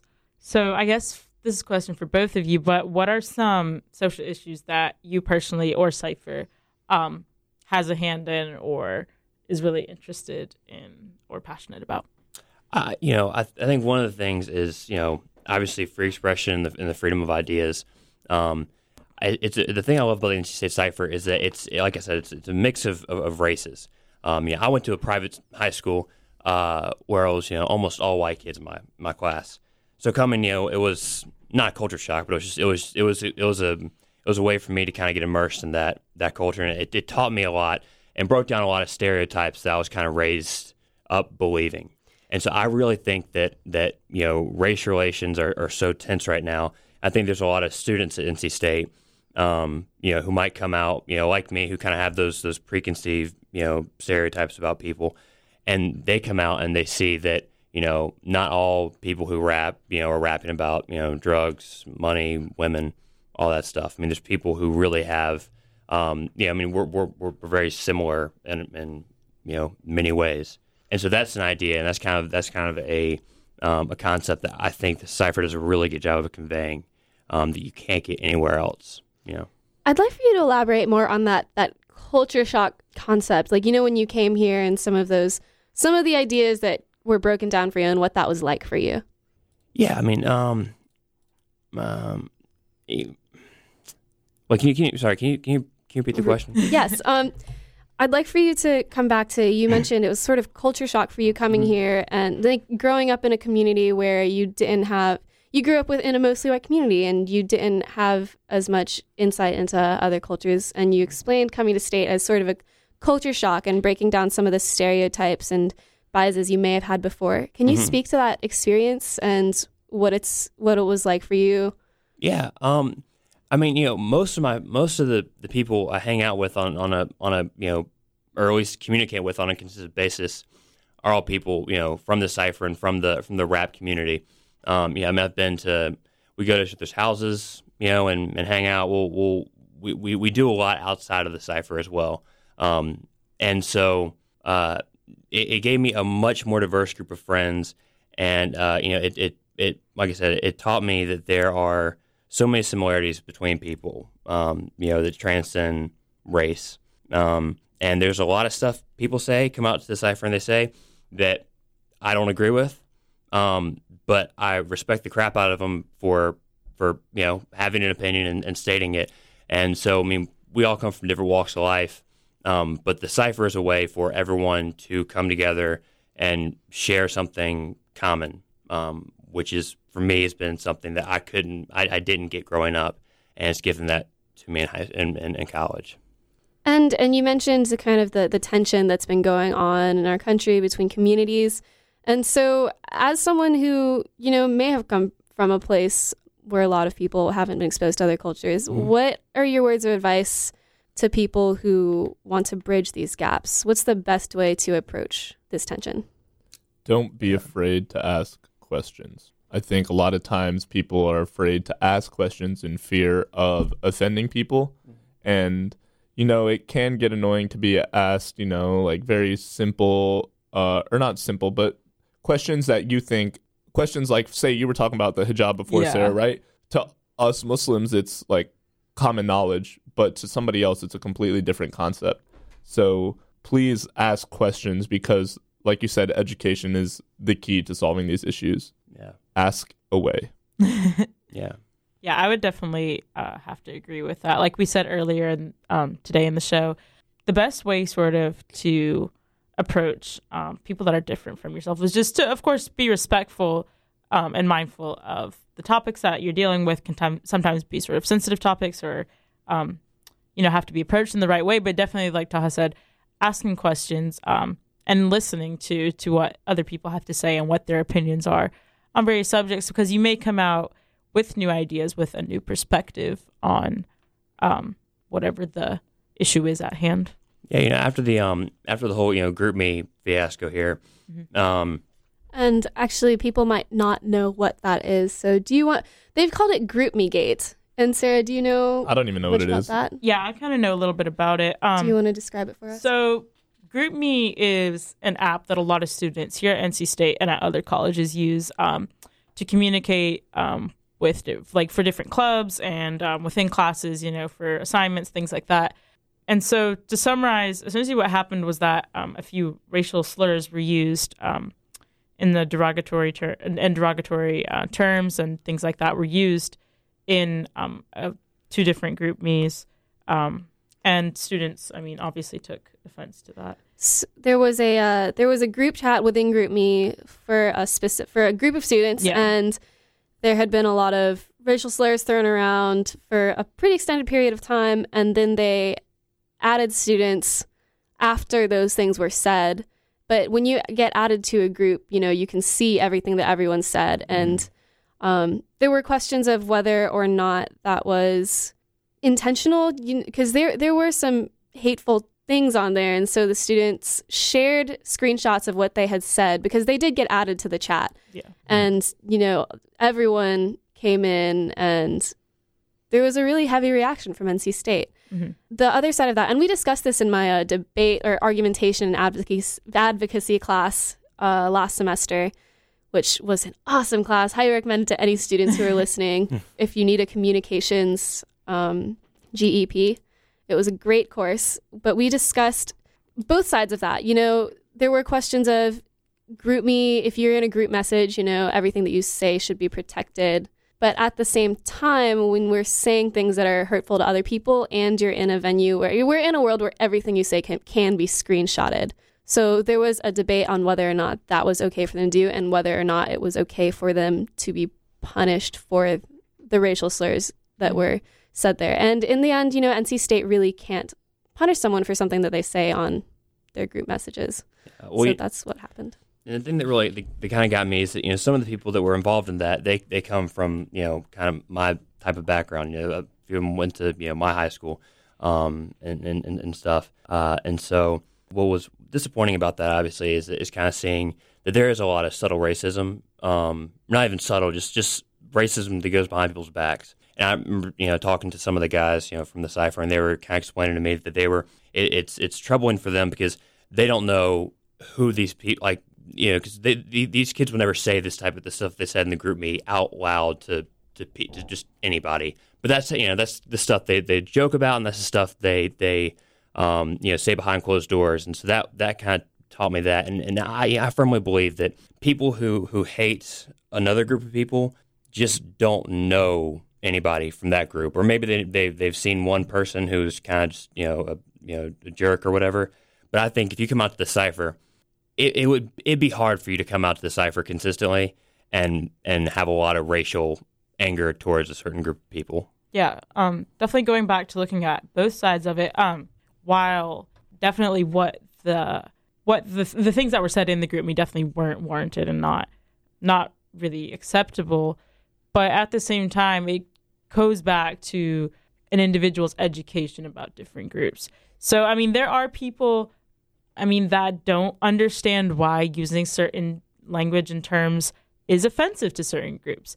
So I think that just goes back to the thing we've been saying over and over um, today is that you really have to listen to people that don't come from a similar background as yours, and then you will start to understand where they come from when they um, when they are sort of you know not as receptive or don't really uh, approve of the kinds of language or actions that you take.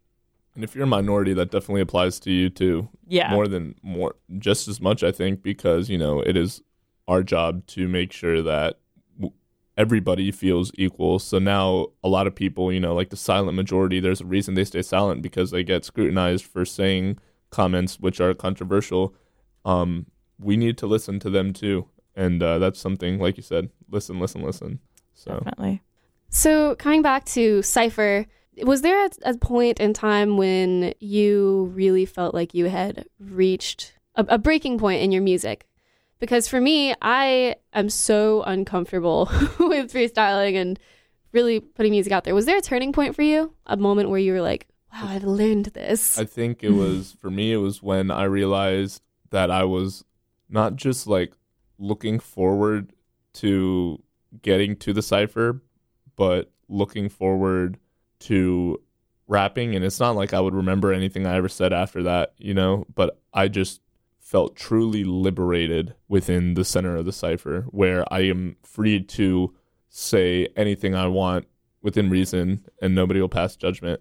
And um, I think the moment I realized that the cipher, the center of the cipher is where I feel completely free, that was when I began to, you know, try to write some of my lyrics down or try to get other people to freestyle as well and just try to engage people in what I had found to be like a truly great way of dealing with stress. Yeah, yeah. I started with with with rap battles. Um, then I moved into you know writing and recording music. Then I moved into making beats. Um, yeah, then I came to college and discovered the the cipher. Um, so when I first started going to the cipher, I started I would just rap stuff that I'd already written in the past because I was way too scared to freestyle.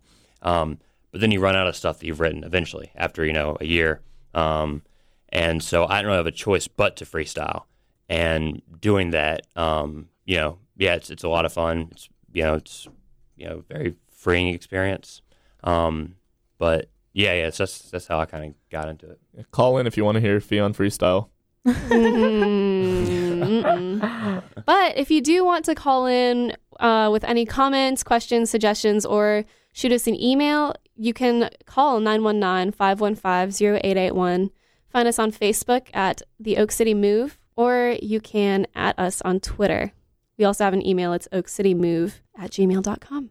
And so I'd love to hear some of you guys' music. And actually, shout out to Sarah and everyone else who's been on the show. No one else has like been except for I mean, except for you, but Taha and Sarah and um, the Carolina Conexiones girl uh, women. But um, Strong sensual women. no.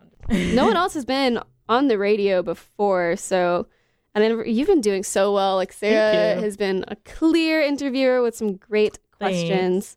You're listening to the Oak City Move. We've got the NC State, some guys from the NC State Cipher here, and they are going to be doing some freestyle for us. How about you call out words in one of the microphones? Yeah. And I'll just I'll just I'll I'll rhyme with it. All right, here. Yeah, I'm ready. Cataclysm. All right. Yeah. Celibacy. No, no. Saying it's uh it's cataclysm. I'm a monster. This is savage living. You spit average writtens. Kansas. Kansas. I'm breaking through the canvas. There we go. Thank you. Gosh dang it. Sorry. And we're wrapping up on the canvas or campus. Gosh dang it. Cats cannot stand us. Destiny. Recipe. Rest in peace. And the rest of me. Here, let's just go acapella and beatbox. How's that sound? Yeah, sure. We can do that. All right. Yeah. We are not silent. Okay. We are not reliant. You see, we walk this earth as if we are the Iron Giants, but never did another person ever mm. dare to look to be defiant. You see, we must be the Iron Titans. No, do I dare to remember the Titans because this is no quarterback ready to hit it straight from the line of scrimmage. I'm asking for you to stop getting into so much scum of the earth. You see, these problems are so petty. Why do we dare to prioritize those who are pretty? You see, we must get down to the nitty gritty and really evaluate the realm of this personality. You see, it's not Miss Congeniality who will change the world, it's the woman behind her who has to listen to Miss Congeniality hiss and purr and ask for people to whisper words that should really be said out loud and proud. Correct or not? Am I di- too direct or not? Am I really trying to introspectively intersect these words that I say with no comment of correct? Hmm. I'm just asking for the purest of corrections. Spitting it right here. This is lyrical connection. Did you ever dare to take a direction? Did you ever dare to take a stance?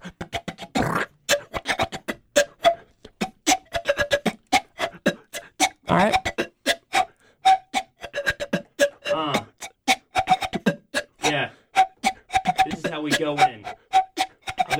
Broken. Like the nose on Owen. Wilson. The way that we kill it, honestly, we serve mean, we should be billing. Yeah, this is dope. We should be dealing. I don't really give a crap. Mean, we ain't making a living. We be sitting up here, we sit in the radio. You're standing high, high, play very low. Ain't loving you fake MC, so we rapping on the radio at WKNC. I mean, that's just how we freaking do it. We're a weapon. We can get on the mic and say screw 97. 897.5. I'm. I'm not dissing anybody. That's alright though. Uh.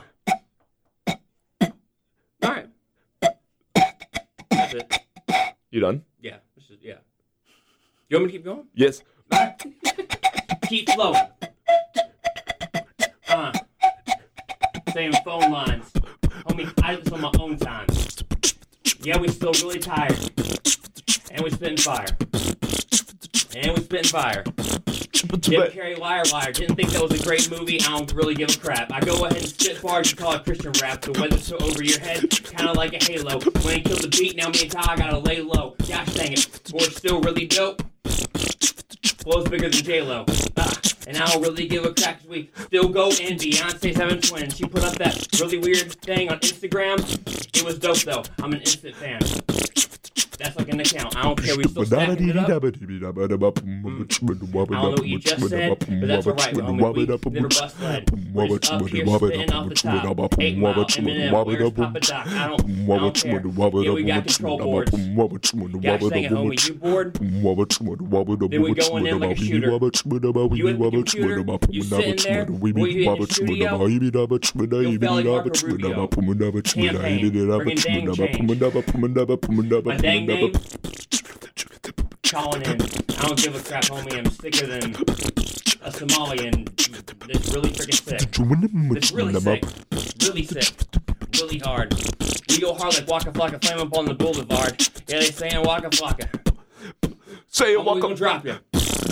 But are you ready to get dropped? Oh my goodness, are you sharing it? Not sharecropped. You know me, I don't really care for crop tops. I care for women kind of modest. Spitting it right here, well, you know I'm on that honest. You would never dare to get it moving like plate tectonics. I am mm. just moving like this is Tetris. Put the block in the hole, and that's I'm a run this game. So happy the people never dare to run away. Why did you ever say spitting lyrics is just kind of lame? It really ain't.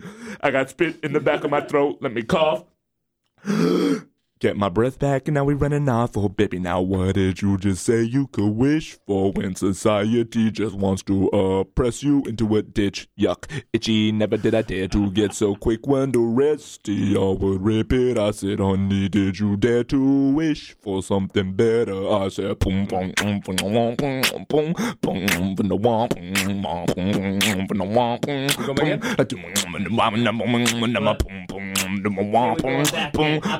boom,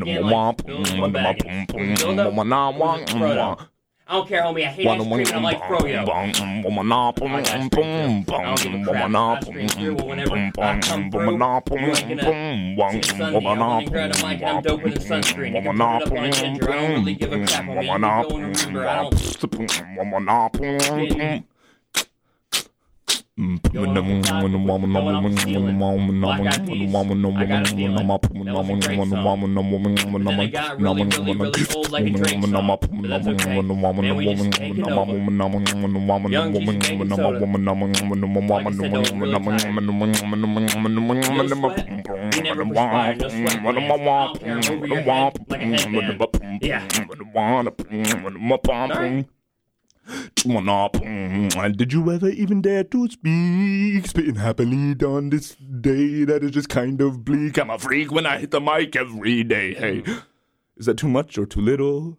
Maybe kind of brittle. Oh my goodness, I'm eating peanut brittle in a car like I'm Stuart Little. What you got, Fion? Bring it in, Sarah. Drop the beat, Taha. ah, no. Uh, Goodbye. We're listening to the NC State Cipher. Uh, s- some people from it. What what is what is your role? In, what, is, what is your role? Anderson's the president. I'm the treasurer. Count the money, dollar dollar bill. Dollar dollar bill, yo, but money is just an object. Frick it.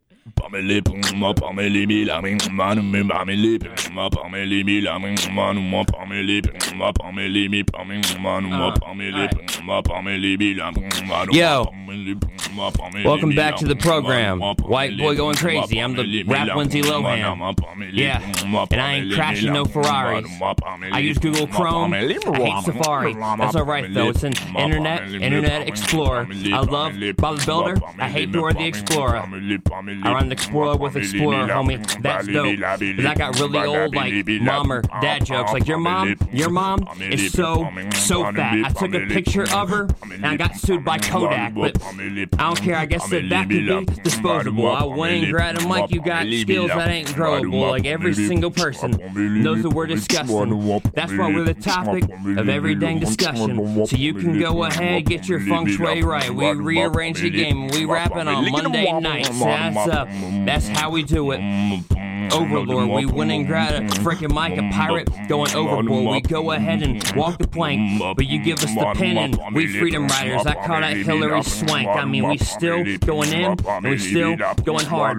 I killed these rappers because of get well card. Man, I went ahead and got it up there from Hallmark. You say you went and crossed the line, well, homie, that's a false start. So go ahead and come back, homie. It's like tennis. It's all love, but I hate it like I hate going to the dentist. But I still be flossing. I still be tossing. These rappers lost a lot of weight, homie. They Rick Ross, and I don't give a crap. I'm coming, not straight out of Compton, but up there up in Raleigh, where you know that we be ballin', we be going freaking crazy, like really, really crazy. Ever since I was a kid, so you can call me freaking Macaulay. I be, I be doing this like it was Macaulay Culkin. I'm blowing up finish lines. That's Boston, so you wanna go in? Well, rappers they gonna go soft, and I don't give a freaking crap. Ah. We're loft and we're freaking Kenny Loggins when you up there in the danger zone. I can go ahead, I'll run into a stranger's home, high five them, run out. They don't know what happened. I start spazzing. They're like, gosh dang it, that white dude's still rapping? Like, he's still doing it. We could go all day. I'm freaking crazy when I rap, homie. I'm Kanye. Go ahead and get that. That's the life of Pablo. I've been spitting so hot. Gosh dang, homie, I'm young Diablo. You can go and get that could be Picasso. I run up on your family, and your mom knows that I go bonkos or I go berserk. I go up to school, but I treat it like work. So we still going in when you go ahead and beatbox. Told you we would dope, homie. We ain't gonna detox. So if you really wanna be doing that, you really wanna be doing that, and you start in a match, and I guarantee that you'll be losing that. So go ahead and keep it. Yeah, we just keep on bouncing. So we be bubbling up like soda in a fountain. I don't go crazy. Going crazy. I like JC Penney, but I still rock it Old Navy. Go ahead and get it. Homie, that's the army. You wanna go against us? Homie, you can army. So we still going hard. Even though it's the morning, I could still get up on the microphone and yeah, that's what we destroy. And we just freaking chips ahoy and yeah, we got a lot of chips. Homie, I don't give a lot of craps. It's the radio because you can't cuss, but that's alright because we get up on the mic and then we adjust. But I don't even know what you doing, bro. But that's alright. I still keep it cool like Coolio. So if you really want to be doing that, you call that Jewels, but I'm not Coolio because I never took two L's or else. Or That was Cool J. Whatever. That's Kojo. I don't really give a crap. I got more mojo than Mojo Jojo. That could be the powder puff. We rapping an hour long. I don't give a crap, homie. I got the shower on and it's still freaking running. Like I don't care about water. But any MC come against me, they gonna get slaughtered. So we just keep it going. Yeah, we got that rhythm. Chris Soulja Boy, Chris Brown, homie. I'ma go and get him. Gosh dang, boy, we get it in. I'm focused like Ritalin. If you wanna beat me up and MC, come to Michigan. I still beat you up in any single freaking state. I mean that like metaphorically. Like I won't actually like hit you in the face. But like I still go in like lyrically and I kill your self-esteem. But you can go get challenged, homie. That's that Krispy Kreme. And you can get a dozen. Cause I'm saying we hot now. So I can make a pothead put the freaking pot down. Like that's just how dope we are. You still could not focus me. I don't give a freaking crap. You're so boring, I go to sleep. Every time you rhyming, I told her every time you rhyming, I'm like, I wish you wouldn't talk to me and just start miming. Like I could start reclining up in a recliner. I could do this up in like Denny's or a diner. I feel like I'm finer. I'm a real deep dope primer. You all sound the same. That could be like future and Desiigner. I got broads in Atlanta, and I could get a panda. And when I was little, I liked watching Hannah Montana, but that's between you and me and the audience. But I'm still a nerdy kid. I think that that's obvious, but we still nice, nice. Yeah, thanks for having us. Thank you so much for coming in, guys. Yeah, guys. Uh, reintroduce yourselves. Uh, Anderson. Taha. And we are going to go to a quick break, but you've been listening to the Oak City Move with the NC State Cypher. Be right back. WKNC 88.1 Raleigh. That song you heard just now was from Cooley High. It was called Dear Raleigh. I love that song because, I mean, it's relatable. We we go we're on NC State's campus right now. For those of you who don't know, this is 88.1 and it is the NC State's campus college radio station. Yeah, you've been listening to the Oak City Move.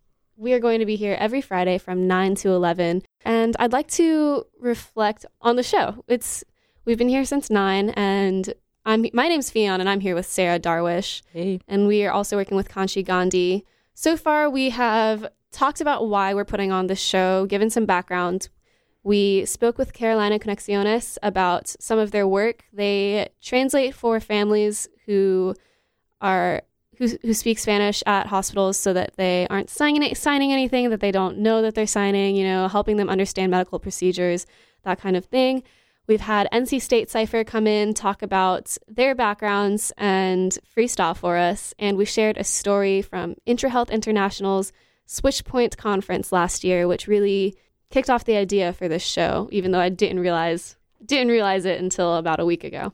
Yeah, we covered a lot today. Also, I want to kind of give a quick shout out to uh, Senator Jay Chaudhuri. He was listening uh, to 88.1, tweeted us, and said that he really liked our show, and we really appreciate appreciate that, considering that it's our first time round. So, if you have any comments, concerns, or recommendations for music or people that we can bring on the show, you can contact us at oakcitymove at gmail.com or at our Facebook or Twitter pages.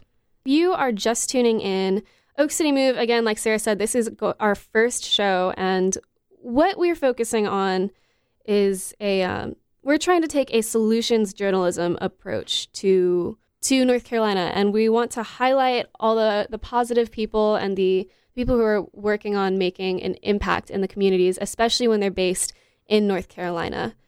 Um, we're going to be bringing in different organizations and individuals and interviewing them, trying to talk about some of the, the steps that they've taken and what they're doing for their communities.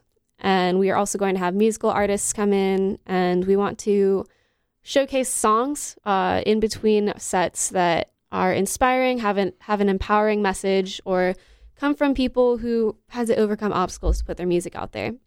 Thinking back on how the show's been, how has it lined up to what you were expecting? And can you reflect on it? Oh, honestly, it went above and beyond what I anticipated, especially for our first show. Um, this is my first time doing radio, actually, so I've had a great experience today. Um, like Fion said, we had a bunch of people come in and talk to us today and perform. But really, honestly, I think that all the things we've done today, um, in their own special way, have encompassed the values of Oak City Move and what we want to accomplish with this show. I mean, we had Carolina Conexiones. Sorry for the pronunciation too. I don't speak very good Spanish. Um, but they came in. They told us about the kind of work they're doing and what they're doing to help the Latinx community, um, especially through the UNC hospital. Um, we had Cipher come in, and they talked about specifically at NC State um, the power of music and how it can be a medium for people to express themselves um, and express um, ideas and issues that are going on in our community. And then we had that Switchpoint story from Kanchi, um, which really talked about the inspiration for this show. Um, for those of you who weren't uh, here for that, it sort of covered a conference that Fion went to about a year ago that really um, encompassed the morals and the values of Oak City Move. But yeah, I'm super excited um, based off this first time round. I'm really looking forward to the weeks to come. Ah, um, Fion, what was your favorite part?